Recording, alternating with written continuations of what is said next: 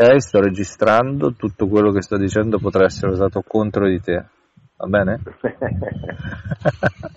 Va bene. Buongiorno finanziati, oggi è credo la fine di maggio, a giudicare dal tempo. Confermi Grisa? Sì. Confermo, confermo. Vedi che ci sono, ci sono. E oggi vogliamo fare un po' il punto della situazione sulla crisi ucraina. Perché se ne sente tanto parlare, però in un modo un po' scomposto. E invece noi vogliamo mettere ordine. Sì, premetto che io non, non leggo la stampa italiana. E questo è un vantaggio, questo è un grande vantaggio. Dicia, diciamo che diamo, cerchiamo di darne una visione più strategica e meno quotidiana, dai. Sì, sì, ci sta. Allora io direi una sorta di eh, domanda e risposta, però parti con un cappello, così poi facciamo un percorso carino, un viaggio assieme, sì. mano nella allora, mano.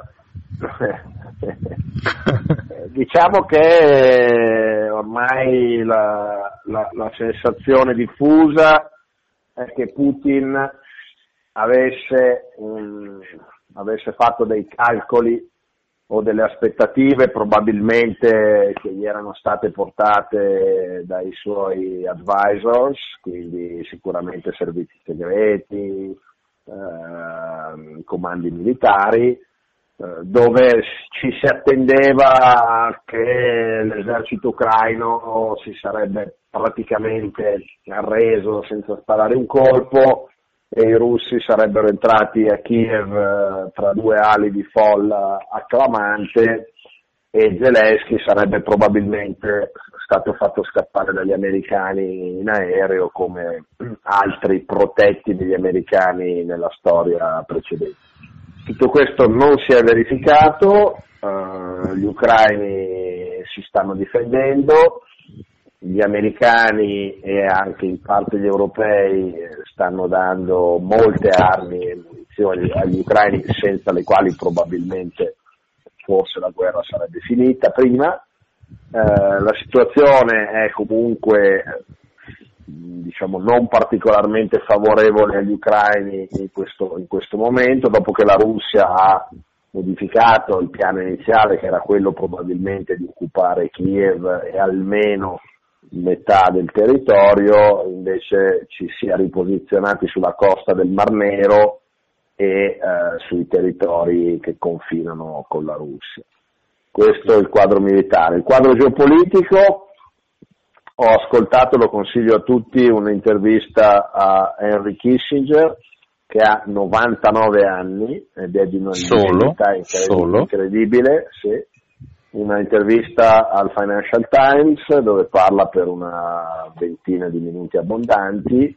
Eh, ricordiamo che è sicuramente eh, il massimo stratega, eh, quantomeno americano, de- degli ultimi decenni, è stato l'artefice eh, insieme al presidente Nixon della, dell'avvicinamento degli Stati Uniti alla Cina nel 1971-72 che è stato diciamo, grande, eh, una delle, delle grandi azioni strategiche che poi hanno portato alla lunga al collasso dell'impero sovietico, cioè separare due grandi stati, anche allora la Cina aveva la popolazione più numerosa al mondo, era in condizioni economiche totalmente disastrate, ehm, e proprio dal 72, dal, dall'avvicinamento tra Cina e Stati Uniti, è poi partita la lunga marcia verso il progresso, la crescita economica e militare della Cina che in pochi decenni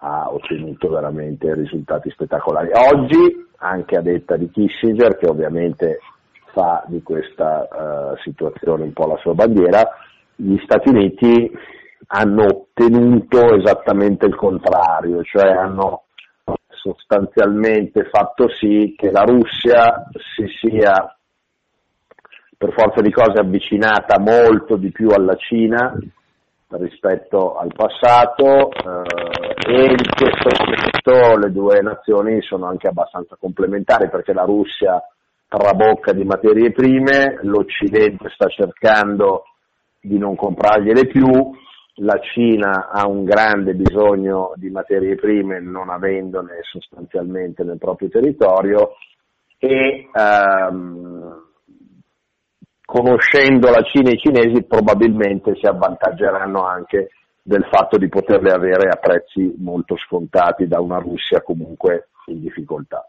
Quindi in questo momento eh, probabilmente questa situazione potrebbe avvantaggiare la Cina nel medio periodo, eh, di sicuro l'Europa è in una posizione strategica eh, pessima, a mio modo di vedere, perché è sempre divisa, frammentata e ha sostanzialmente delocalizzato all'esterno tutta la produzione di materie prime e di energia eh, che sono comunque eh, necessari per un continente di quasi 500 milioni di abitanti ad alta produzione industriale. E questa situazione secondo me avrà delle conseguenze molto negative perché è chiaro che adesso bisogna correre ai ripari ma un conto è parlarne e un conto è riuscire a eh, sostituire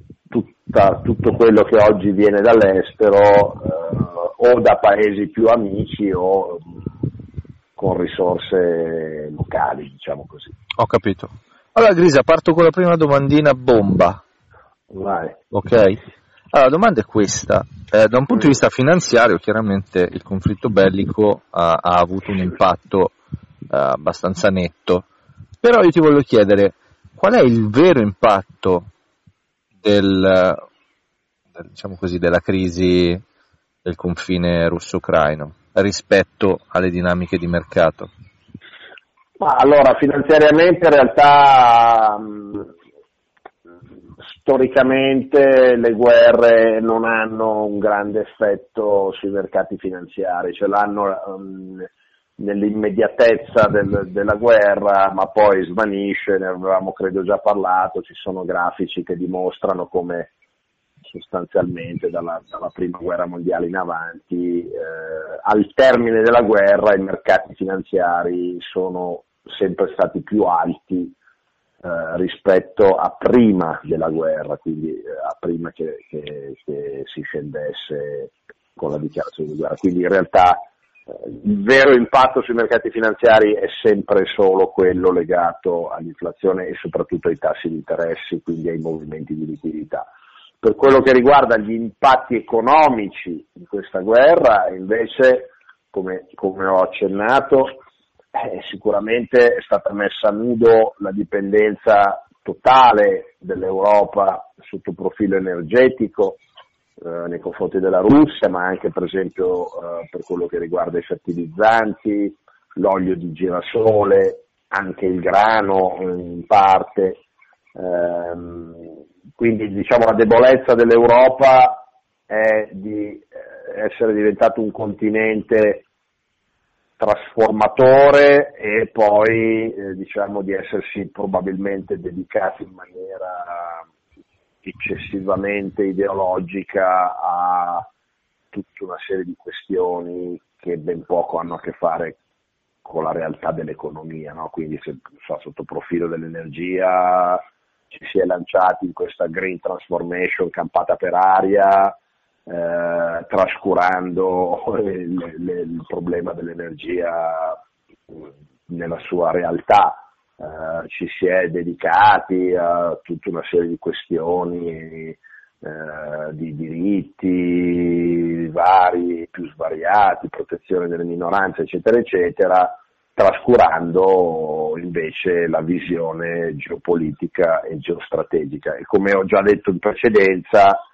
la, la soluzione alla dipendenza dal gas russo non può essere di diventare dipendenti dal gas algerino, ecco, non può essere quella la soluzione, tantomeno eh, sperare di sostituire la produzione ener- energetica col gas con fantomatici pannelli solari che tra l'altro sono prodotti in Cina, quindi comunque okay. avremmo una dipendenza, capito? Cioè, è questo il grosso nodo secondo me, questo qui. E, e, siamo molto lontani da poterlo risolvere. Quindi diciamo che questa, questa, guerra ha messo in evidenza eh, questa grandissima debolezza strategica e economica dell'Europa. Bene, si fa per dire. Comunque hai fatto accenno ai settori, diciamo così, in cui eh, la, il conflitto bellico ha avuto un impatto e ha un impatto maggiore. Hai accennato all'energia, ai fertilizzanti, a, al grano. Vuoi approfondire questi settori? Beh, insomma, ne abbiamo parlato tante volte, sicuramente quello dell'energia è quello che impatta di più perché al di là dei, del riscaldamento nelle case dei cittadini o, o, della ricarica dell'iPhone, poi il vero nodo è, è, quello legato alla produzione industriale che, come abbiamo detto, come sappiamo, è, è energivora. E infatti i paesi che sono più dipendenti da, dal gas russo sono guarda caso la Germania e l'Italia che sono quelli eh, insieme alla Francia che hanno la più alta capacità produttiva industriale, la Francia ha il nucleare, ricordiamolo sempre, con cui produce circa un 70% della propria energia. E cui noi compriamo tra l'altro, no? Qualcosa compriamo anche dalla Francia, mm, sì, sì. Sì. Ehm, quindi eh, sotto questo profilo il gas è un grandissimo problema, il petrolio è abbastanza sostituibile perché il petrolio viaggia per nave comunque e quindi il suo costo è abbastanza standardizzato. Il gas, come abbiamo già detto altre volte, sostituire un gas che arriva con pipeline dalla Russia con un gas che arriva liquefatto dagli Stati Uniti avrà sempre che sia possibile diciamo come quantità e sempre che si sia in grado di costruire i rigassificatori avrà comunque un impatto sui costi molto pesante perché il costo del, dell'LNG è nettamente superiore. Ok, Poi, e questa è l'energia. Mm, so, parliamo dell'olio di girasole di cui pochi sono al corrente. Eh, Russia, e dove lo mettiamo? Tra i cereali, diciamo così? No, l'olio di girasole è, un, è, un, olio che viene usato, come abbiamo, credo abbiamo fatto anche una puntata nel, per, per, fare le patatine nel sacchetto, insomma vari prodotti alimentari che usano l'olio di girasole, la cui produzione è per il 75% tra Russia e Ucraina, quindi una cifra colossale. Infatti non so se ti ricordi, a un certo punto l'Indonesia ha bloccato l'export di olio di palma, cioè ah, sì, ricordo, che, ricordo sì. perché è un sostitutivo dell'olio di girasole e viceversa, insomma, quindi tutto torna alla fine. Uh, I fertilizzanti sono un altro elemento estremamente cruciale perché sono la base della produzione agricola e abbiamo visto per esempio quello che è successo in Sri Lanka dove il governo ha imposto di sostituire i fertilizzanti con concime organico e le produzioni di riso è crollata immediatamente del 20%, quindi il governo poi è dovuto tornare sui suoi passi. Diciamo che lo sviluppo dell'agricoltura che è stata sicuramente industrializzata, quella che viene chiamata la rivoluzione verde da dopo la seconda guerra mondiale, ha permesso di continuare a nutrire una popolazione mondiale che, che è più che raddoppiata e quasi triplicata in pochi decenni e quindi immaginare anche qui mh, con una bieca ideologia verde di tornare a a fantomatiche coltivazioni eh, biologiche con i cicli lunari, eccetera, eccetera, eh, secondo me fa sempre parte di questo delirio del benessere dell'Occidente che non si rende conto eh, che ci sono un paio di miliardi di persone in più eh, nel mondo in canna da qui ai prossimi 30 anni e vanno nutrite. Ecco. Ok, bene, molto esauriente la risposta, e però adesso cambiamo un po' prospettiva e anziché andare sulle risorse andiamo sul tempo. Ti chiedo, così in un modo uh, sempre provocatorio, quanto dura la guerra e una volta che finisce la guerra, quanto eh, saranno lunghi gli, gli strascichi, diciamo così, a livello economico? Allora, quanto dura la guerra? Nei sogni bagnati degli americani dura dieci anni no, dai. e, la Russia, e la Russia si dissangua. Beh, insomma, Afghanistan russo è durato dieci anni, l'Afghanistan americano è durato vent'anni, il Vietnam americano è durato dieci anni. Non sono, non sono cose completamente Però in, Ucra- in Europa cioè, c'è una pressione diversa, no? Eh sì, la pressione di chi? Gli americani no, dell'Europa stessa ma l'Europa non conta niente, lo sai. Ok, ok, ottimo. Allora, eh, quindi diciamo questo è il desiderio. Questo è il desiderio. Uh, chiaramente in Russia sanno benissimo a loro volta, hanno, hanno avuto l'esperienza, la guerra dell'Afghanistan ha, ha, sostanzialmente fatto saltare definitivamente l'impero sovietico, i russi si sono ritirati dall'Afghanistan nell'89 e, e tutto il castello di carte è crollato poco dopo, quindi eh, tutti sono coscienti di questa situazione. Eh, quindi diciamo, il desiderio americano è di protrarla ovviamente a bassa intensità il più possibile e questo provocherebbe un dissanguamento di un'economia russa che ricordo per l'ennesima volta ha un PIL più piccolo, sostanzialmente più piccolo di quello dell'Italia, ha sicuramente un'allocazione delle risorse diversa rispetto alla nostra. Meno pensioni in... e più mitra, qualcosa del genere.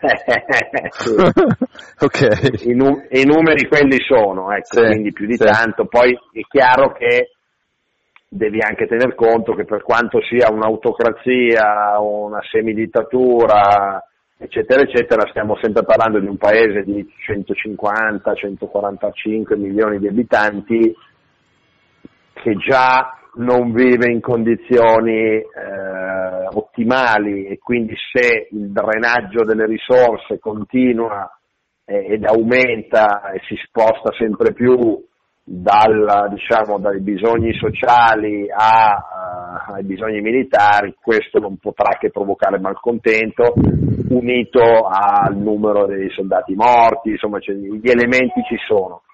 Quindi dal punto di vista russo ovviamente invece il desiderio è di chiuderla uh, più velocemente possibile, chiaramente eh, con una vittoria e qui il concetto di vittoria naturalmente è aleatorio, eh, però diciamo che una conquista territoriale conclamata, il punto rimane che se gli ucraini non concedono la vittoria ai russi, stante le cose come sono oggi, rimane il conflitto a bassa intensità, rimane un conflitto no, de, de, in due aree dove una parte è occupata dai russi e l'altra no, eh, è, difficile uscirne. Ecco. Quindi quanto dura, naturalmente la risposta non c'è, diciamo una via di mezzo fra un mese e dieci anni. Ho capito. E sugli strascichi, nel senso nel momento in cui finisce tra un mese? Sì, eh, gli strascichi io li vedo invece, non, voglio dire permanenti, ma sicuramente di lungo periodo, perché indubbiamente questa azione dei russi, di Putin, ha, ha colpito le coscienze anche in Europa eh, e quindi eh, ha messo in luce, come abbiamo detto, le debolezze, eh, le dipendenze energetiche e io non credo che se fra un mese finisse la guerra mm, si dimenticherebbe tutto quello che è stato fatto fino a questo punto, anche perché effettivamente anche da parte occidentale sono state compiute delle azioni, secondo me, anche eccessive nei confronti eh, degli oligarchi, per esempio, in, questa, diciamo, in questo creare un nemico nel, nel, nel russo in assoluto. Ecco, questo, quindi questa eh, contrapposizione fra i russi e gli altri o comunque gli occidentali, che è un po' il gioco che fa ovviamente Putin a casa sua, è stato fatto anche in Occidente e quindi queste poi sono delle ferite che non si rimarginano velocemente, unita al fatto che oggi il mondo si sta deglobalizzando e eh, diciamo, quindi in, in un, dal 2009, dalla grande crisi finanziaria del 2009, il mondo si sta deglobalizzando. Queste accelerazioni come lo, la guerra dell'Ucraina e come la divaricazione fra il mondo cinese e il mondo occidentale eh, non, non, tor- non fanno tornare indietro secondo me, quindi io credo che il percorso continuerà, la Russia eh, rimarrà segno ostaggio della Cina perché oggi, mentre nel 71 la Cina era un paese poverissimo e la Russia era una potenza imperiale, oggi è esattamente il contrario, la Cina è una potenza imperiale, la Russia è un grande bacino di risorse di materie prime con una popolazione, con una demografia declinante, un PIL molto piccolo e tante bombe atomiche, questo sicuramente è vero. Ho capito. Quindi Grisa, facendo l'ultima domanda, anche se ne vorrei fare a migliaia, a migliaia. e, dal nostro punto di vista, e quindi insomma il tema del problema dell'aumento dei costi e dell'inflazione, de, della necessità di sostenere l'economia con la, la mano pubblica, è qualcosa di strutturale o è dovuto alla, alla crisi, diciamo così, bellica? Cioè, voglio dire, la guerra è un pretesto no, no, o no? Ho capito la tua domanda. Eh, anche questo secondo me si inserisce in un percorso che è già in atto e che fa parte sempre della deglobalizzazione, ehm, e cioè eh, per esempio diciamo, l'intenzione di riportare, di fare reshoring, di portare industria all'interno delle varie nazioni che avevano invece delocalizzato, l'intenzione di liberarsi eh, di certe schiavitù energetiche non può non avvenire senza un forte impulso governativo.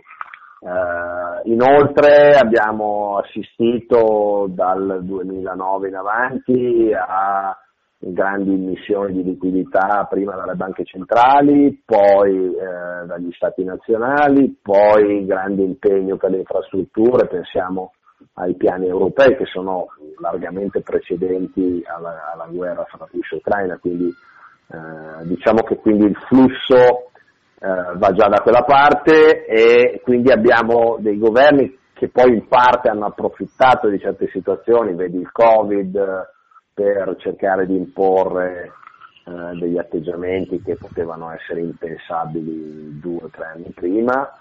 Quindi secondo me la direzione anche qui eh, continuerà, continuerà, nel suo percorso di eh, governi. Chiaramente eh, noi purtroppo siamo in un paese dove ogni azione di, di, ogni governo viene vista con estremo sospetto, giustamente, dalla cittadinanza, però nei paesi più seri, i paesi anglosassoni, sicuramente la, la Germania, eh, questo potrebbe anche avere effetti benefici, cioè finalmente dei governi che dettano delle, diciamo, delle direzioni di economia complessive. No? De, de, siamo, siamo, stati in anni e anni di eh, liberismo, come io ti ho sempre detto, io sono assolutamente liberista, però effettivamente dei danni sono stati fatti con eh, delocalizzazioni sfrenate, eh, immigrazione sfrenata, quindi che tutto questo venga frenato e mutato con un'azione governativa seria, con la costruzione di infrastrutture, eccetera, eccetera, secondo me è positivo e io penso che andiamo da quella parte e fa sempre parte del processo di deglobalizzazione. Molto interessante quest'ultima risposta, sto prendendo appunti perché direi che è il momento di fare il riassuntone. Bravo Paolo Bonolis. Siamo partiti da un quadro duplice, quello militare e quello politico. Quello militare Putin di fatto, insomma, forse mal consigliato, è probabile che abbia sbagliato i calcoli e che quindi adesso la situazione sia più complicata del previsto. E da un quadro politico invece hai portato all'attenzione dei finanziati un'intervista a Kissinger, eh, stratega degli Stati Uniti, ora 99enne, gli auguriamo di arrivare a 100, che ha parlato di eh, una Russia che al contrario di quello che lui ha fatto come stratega oggi si ritrova rafforzata perché di fatto è unita alla Cina, Cina che eh, al momento si trova avvantaggiata da questa situazione, al contrario invece dell'Europa che eh, con politiche di delocalizzazione di ogni settore sostanzialmente, da quelli produttivi a quelli industriali, al momento è la parte debole, diciamo così. Perciò il re è nudo. Il re è nudo, il re è nudo, insomma, si paga il conto. E parlando di settori abbiamo affrontato tre macro settori, quindi l'energia, i fertilizzanti e i cereali. Energia ovviamente il discorso del gas, l'aumento eh, di conseguenza di altre materie prime, nonché l'aumento dei costi di produzione industriale, quindi per noi un, un aumento dei costi della vita con rischi di recessione. Non tanto il petrolio che invece è eh, sostituibile. Per ciò che riguarda i, i cereali, hai parlato dell'olio girasole, eh, che è una materia eh, che viene prodotta per circa il 75% su base mondiale in quella zona, di cui appunto eh, c'è un impatto in quanto si tratta di quasi un monopolio. Infine, fertilizzanti hanno fatto, eh, visto che appunto è una zona in cui si producono fertilizzanti, c'è stato un aumento del costo della produzione agricola su tutti eh, i fronti e quindi al consumatore un, un aumento dei costi degli alimentari. E per ciò che riguarda la durata, abbiamo ha ipotizzato il rischio di un conflitto a 10 anni, perché eh, questa è la media, diciamo così, dei conflitti americani e eh, questo sarebbe anche il sogno americano, perché in questo modo la Russia avrebbe eh, drenate molte energie e molte risorse in un conflitto che la porterebbe a, insomma, a nulla. Invece la Russia chiaramente spera un conflitto più veloce possibile, magari con una vittoria. Per ciò che riguarda gli strascichi, questi saranno sicuramente lungo periodo, perché comunque non si può con una passata di spugna cancellare quello che è successo.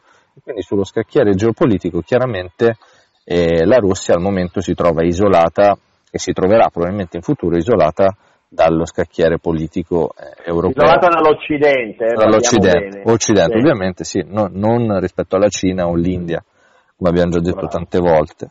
E, e, infine la domanda se la guerra è un pretesto per ciò che riguarda il nostro quadro macroeconomico, eh, tu hai detto che secondo te il tema è strutturale, nel senso che questo, anche in questo caso si tratta di un cambiamento che ha delle origini storiche e se tu hai fatto delocalizzazione, se tu hai fatto investimenti all'estero e hai incentivato politiche di immigrazione abbastanza selvagge, è normale che eh, poi ti ritrovi in questa, in questa condizione. Quindi eh, la guerra in un certo senso al momento è un pretesto, cioè porta alla luce delle situazioni, anche qui il re nudo, che però tu hai costruito col tempo negli anni passati. Va bene. Dai. Ottimo. Direi che abbiamo fatto il solito capolavoro. Grazie mille Grisa. Grazie a te, ciao, a presto. Grazie a tutti i finanziati, vi amiamo. Ciao. Ciao, ciao. ciao. ciao.